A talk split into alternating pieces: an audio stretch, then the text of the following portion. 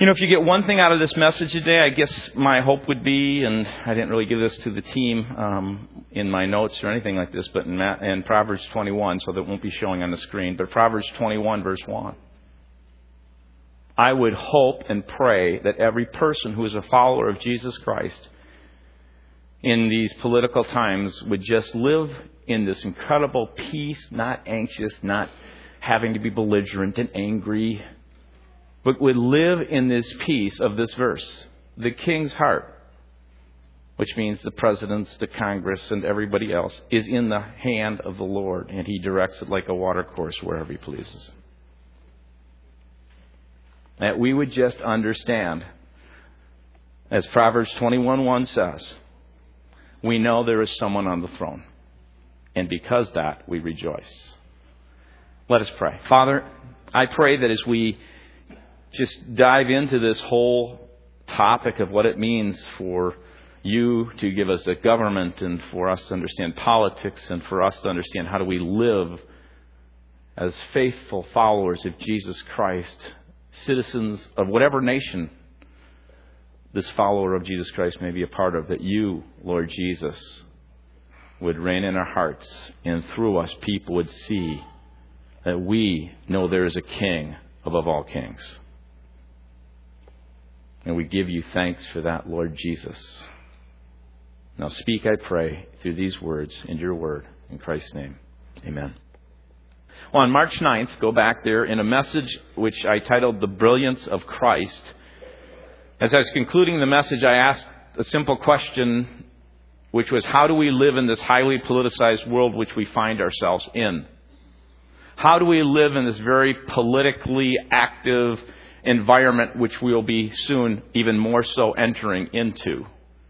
What does it look like? What do we do? How do we do that? And at that point in the message, I, I ended up having like three pages more, and I just, because of where we're at, I just stopped.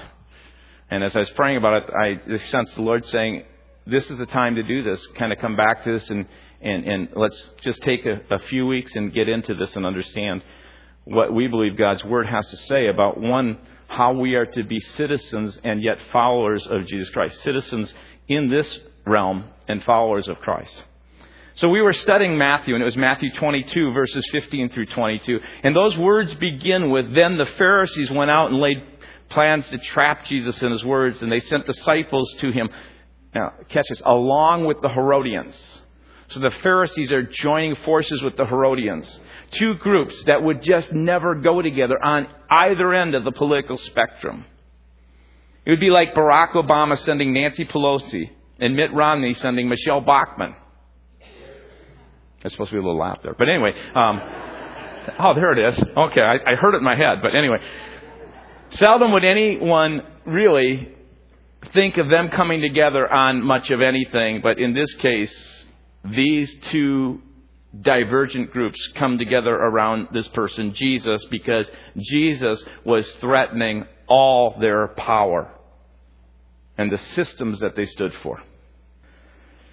And so Jesus stuns them and as, as they come before him. The Pharisees and Herodians come with one single question, and the question they thought would certainly trap him and show his true colors. In verse 17 of 22, they say, Tell us then, what is your opinion?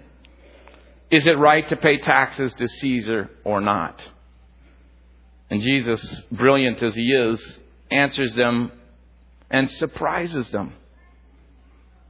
And the scripture says, But Jesus, knowing their evil intent, said, You hypocrites, why are you trying to trap me?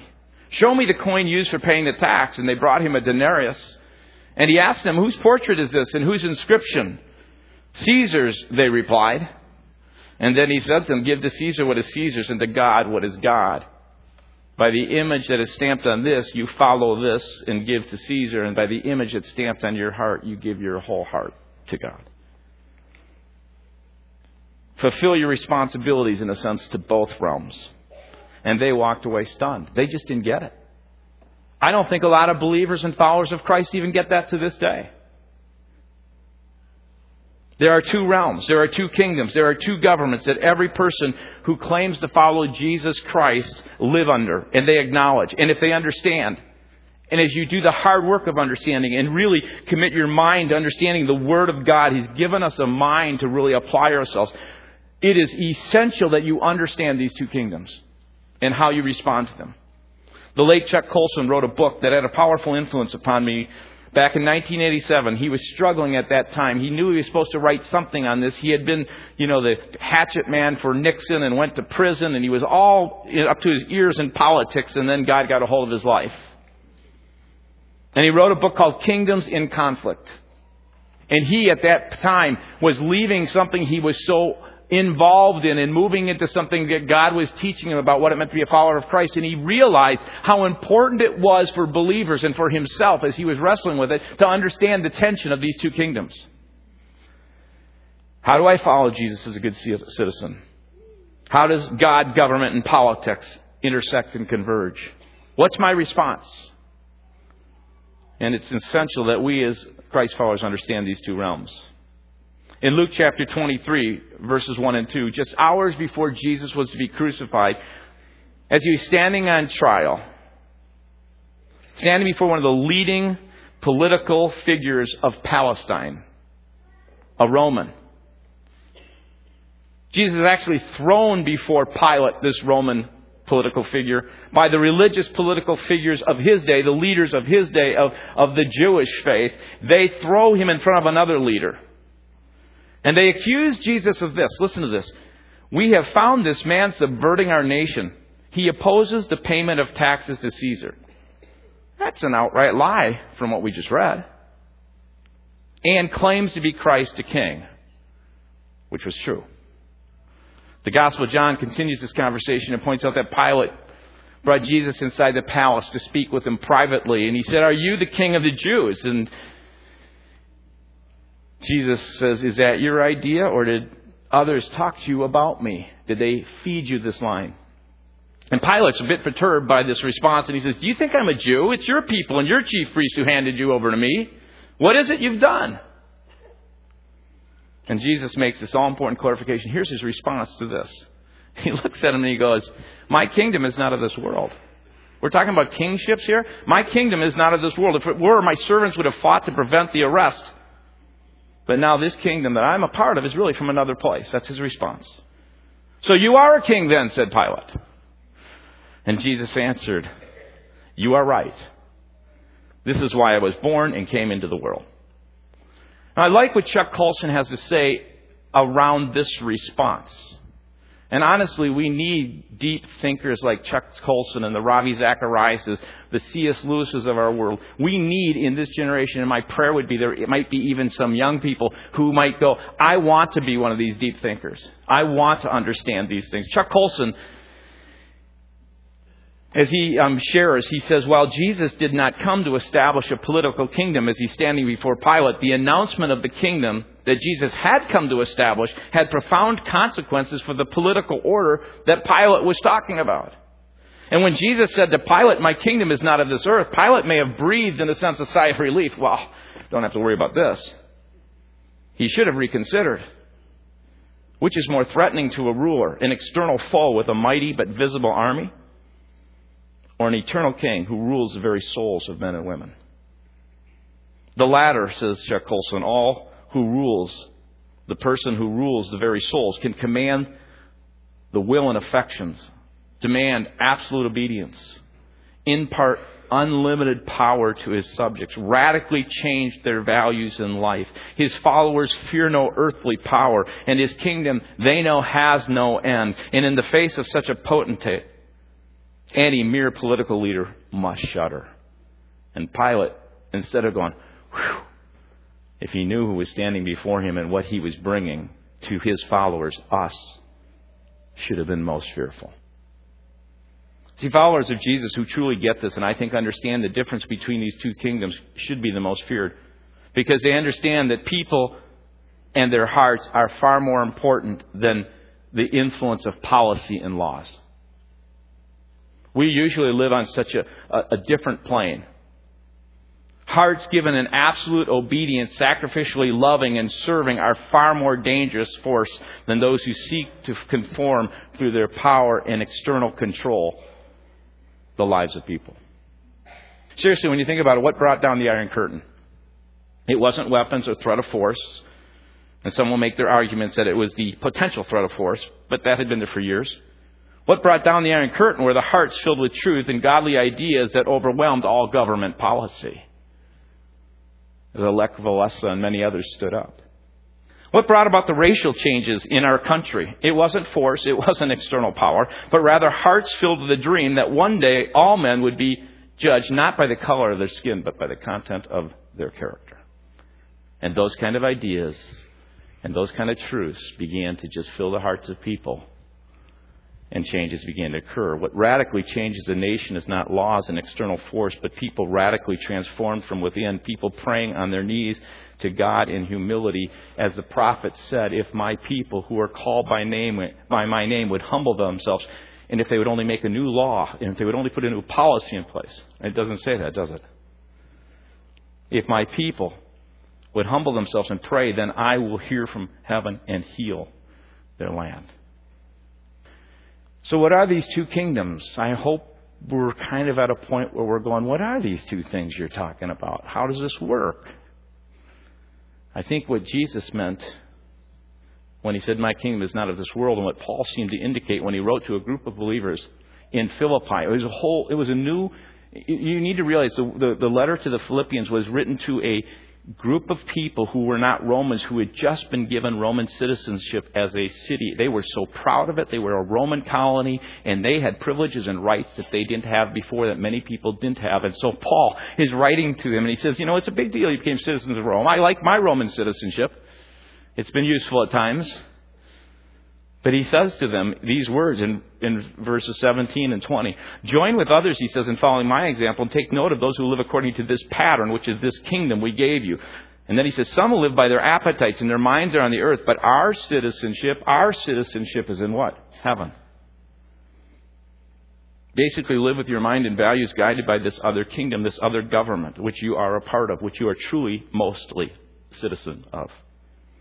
The writer of Hebrews stresses the same thing in Hebrews chapter 12. By faith in God, you live for a heavenly city. He says the people of faith admitted that they were aliens and strangers on this earth. You may be a citizen, but you're really not any more than an alien and stranger here. He says people who say such things show that they are looking for a country of their own, a heavenly kingdom. And then Jesus would stand up and pray, and he'd say to all of us, I want to teach you a prayer. And the prayer is really simple. It is one that calls upon this other kingdom. Our Father who art in heaven, hallowed be thy name. Thy kingdom come, Thy will be done on earth, just as it's like being done right now in heaven.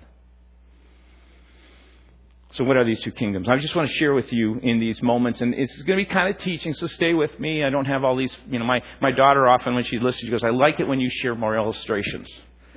Well, I'm, I'm going to ask you to put kind of the thinking caps on because I really want you to think deeply about what it means to be in these two kingdoms, okay? Are we okay with that? Are you awake? Okay. Here's what God's word, I believe, indicates. There is first a, differ, a, a great difference in confidence. These two kingdoms differ in confidence. It's a matter of what you put your trust in, or better, who you put your trust in. There's a contrast of what I call confidence between these two kingdoms. The kingdom of this world, earthly governments, trust the power of the sword, while the kingdom of God puts their trust and full confidence in the power of the cross. Catch it? The power of the cross. The world's government exercises power over and through coercion and force, while the kingdom of God exercises power under through love and service. Earthly governments see everything in terms of getting the, the right earthly person in power, and heavenly government lives knowing who really is in power all the time anyway.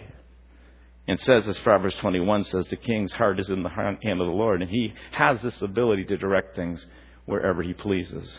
You know, Jesus never put his confidence in political system because he knew that this system would never fulfill his father's um, primary objective.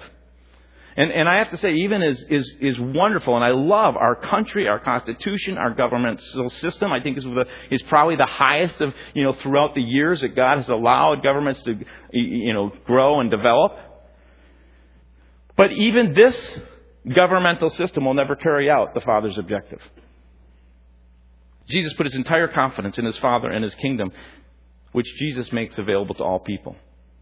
And this was the big aha when Jesus announced the kingdom of God is here. As he went around, he said it's available to the heart. And here are the people that were most interested in it. They were the most disenfranchised from the religious political system of the day.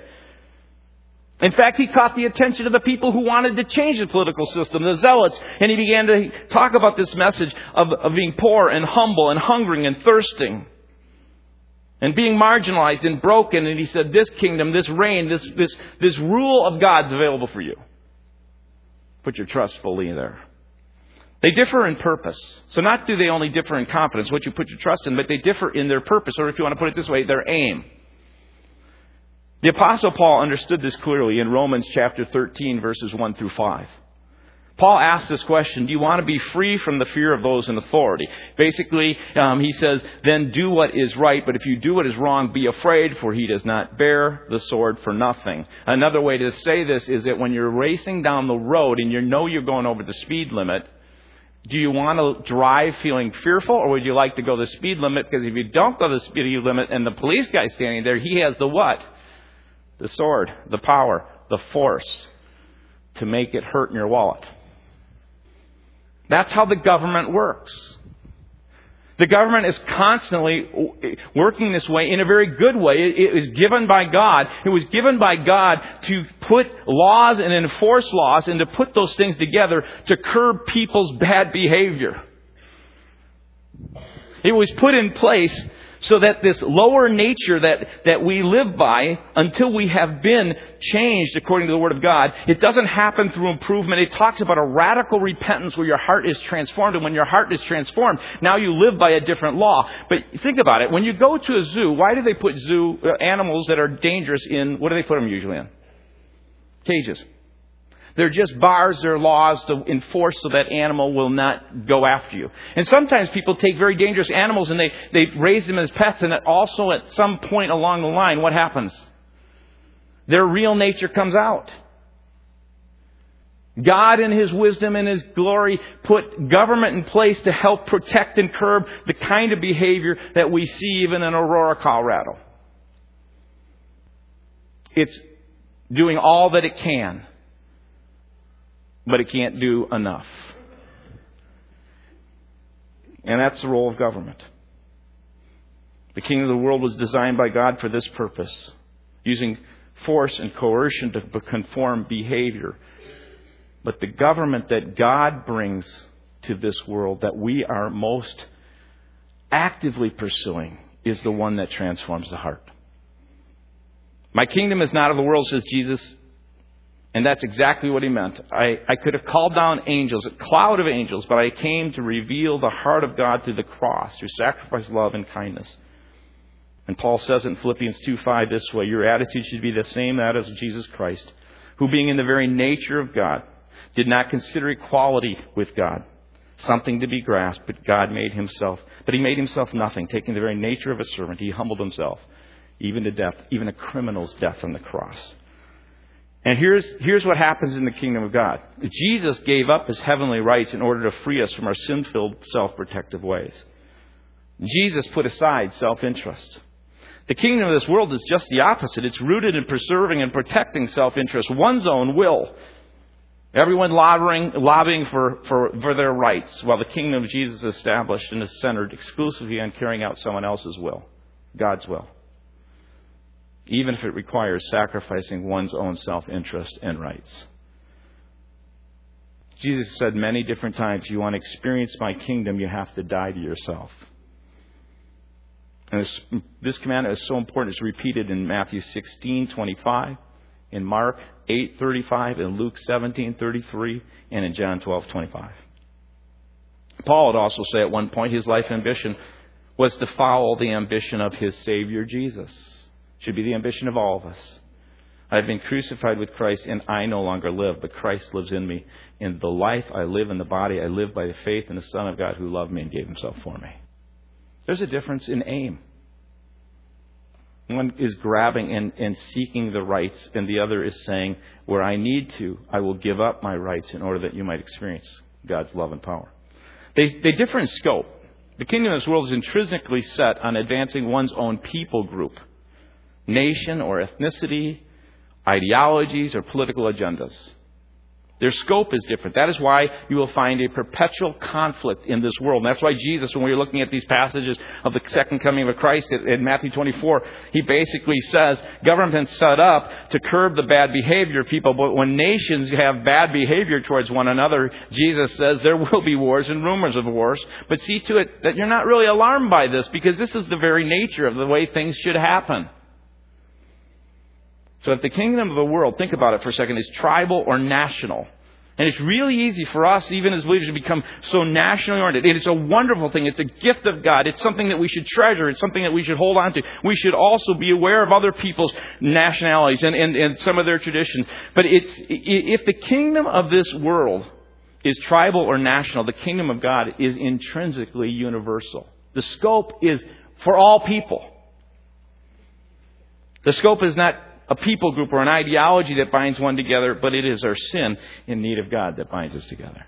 So that's what I like to do every once in a while. I go, you know, I like to say, look around at the person next to you, and, and here's what, it's not, it's not by how they're dressed, it's not by the car that they bring in, it's not by how well it looks, because we look at people and think their life is all together. You know what brings us together? Is we all are, we're like a big, you know, one of these like anonymous groups.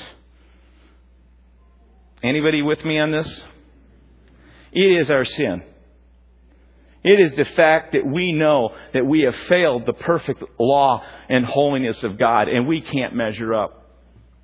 And that all of us stand before this cross with, with, with equal footing. And it binds not just you and me, it binds every person who is willing to admit this kingdom and all these people intrinsically. You see the difference of scope? The government you're truly under is one that is, is bringing in all people on the basis of the fact they know they need God. It's centered on the fact that all of us stand equally before this God at the foot of his cross in need of his saving power. And it's centered on simply loving God in the same way God has loved us. In God's kingdom, there is no Jew or Greek or slave or free or male or female, Republican or Democrat, builder or boomer or buster or Gen X or millennial or whatever little group you may be a part of. That should bring you joy. I should look across here and you should be smiling. Because we are a family that is greater than the families of this earth. And its scope is vastly different. They differ in battles. Have you thought of this? The way that we fight is really different. The kingdom of the world has earthly enemies and fights earthly battles, where the kingdom of God has no earthly enemies. We fight not against flesh and blood, but against the spiritual forces underlying the kingdoms of this world. Paul made this exceedingly clear when he at one point said, I just want you to pray and I'm going to give you some advice. He said, I want you every day to put on the full armor of God so you can take your stand against the devil's schemes. And then he makes this little statement for our struggle, our battle, the kingdom of God battle is not against flesh and blood, but against the rulers, against the authorities, against the powers of this dark world, and against all the spiritual forces of evil in the heavenly realms. Folks, that is what our fight is against. One of my favorite passages in the Old Testament is when Elisha's servant wakens early and finds the city of Dothan. It's, it's surrounded by an army of horses and chariots. And so to get this really correctly in that day, just think of horses and chariots Today, that would be if you woke up in your home and around your home were a bunch of tanks and artillery. That's, that's what horses, that, that was a big battle weapon in that day. And so he wakes up, he sees the city, this little town, Dathan, surrounded by this army, and he runs to Elisha and he says, the servant says, Oh, oh my Lord, my master, what shall we do? They were coming to take Elisha. They were, they knew that Elisha was a troublemaker because Elisha would hear from the Lord. He would tell the king, and every time he would tell the king what was going on in there, they thought they had to have, be a spy, so they finally said, let's just get rid of Elisha. So they're sat, they're around him, and he's saying, Lord, what shall we do? And the prophet answers calmly, don't be afraid. Those who are with us are, are more than those who are with them. And then Elisha goes into his little prayer closet and he says, Oh Lord, would you just open the eyes of this guy so he might see? He's scared to death. And then the Lord opened the servant's eyes and he looked and he saw the hills full of horses and chariots of fire all around Elisha. And here's something most people don't. You've heard this story, some of you have, but you don't understand how the story ends. This is what's so critically important about what Jesus is teaching us through, these, through the Word, through the Old Testament, what we read in this part of the Bible. Elisha asked God in prayer to strike the entire army with blindness. And so the whole army is struck with blindness. Elisha goes down there, meets with the commander, and says, Let me lead you to where you need to go. They are led right into the capital city of Samaria, surrounded now by the army of God. I mean, actual literal people of that northern kingdom are around them. And the king is there, they got the army there, and the king is saying to Elisha, Should I just, should I get rid of them all now, kill them all? And Elisha goes, No way. Here's what I want you to do. I want you to prepare a great feast for them. I want you to feed them and care for them. I want you to show them kindness because the Word of God always tells us that His kingdom, one of the weapons is kindness. Kindness brings about repentance. And so he, he employs kindness. And here's how the Bible story ends. So the bands of Aram stopped raiding Israel's territory. It softened and changed their hearts. Our battle is not against people. Our weapons are not of the world. It is not sword or the force of our will or some kind of powering over others. Laws and policies are all good things, and we'll talk more about that next week. But if we don't think deeply on this and get this deep within to our hearts, it is the grace and the mercy and the kindness and the love and truth that we come to, uh, with from those who oppose us with great humility. And in that humility, as we in kindness approach people, our whole hope and desire is not to pass a law or policy, but is to see a heart changed. That's what it means to be a part of this kingdom. Our whole hope and, and, and everything about it is we don't have to get riled up in arguments. We don't have to become belligerent. We don't have to become angry. We don't have to come around and speak evil of other people, even if we don't like anything about them. Because we have a God that we put our confidence in. Who is in control of all this? And they differ in response. I touched on this in that last story, but it's significant. The way Jesus shook the world was not through some political force or some moral majority or some interest group to be reckoned with, or he didn't have some strong, wealthy, influential lobby around the Roman government because what he was about was transforming lives and hearts through the grace of God. And the kingdom of this world is a tit for tat system. Do you think about it for a second? The response is tit for tat. The, the law's motto is well known in the Old Testament. I bet you you could just say it if I started. An eye and a tooth for a tooth. Which is really interesting because it was never meant by God as a way to get revenge. It was not, I can get you back now and take your eye. The idea by God even giving the law was to restrict the kind of ruthless revenge that when a person's eye was taken, you would go back in revenge and take out two eyes. The whole purpose of God's laws, when He puts them together out of love, it's always for the good of the other person. And He, he wants us not to live in this revengeful, angry, bitter spirit. And so He goes, I'm going to put a law in place that maybe will at least curb this so that you will see your own sin and turn to me. And so He says, you who got a couple teeth knocked out, I'm telling you, just one, you know, a couple teeth. One tooth for a tooth, not the whole mouth. In the kingdom's way is the law. In the kingdom of God, the response of our hearts is to give grace, is to love like our Savior. We carry a cross, not the sword. It's not tit for tat. We do not return evil for evil or violence for violence. We do not speak negatively of someone because someone else speaks negatively of someone we like. We don't do that.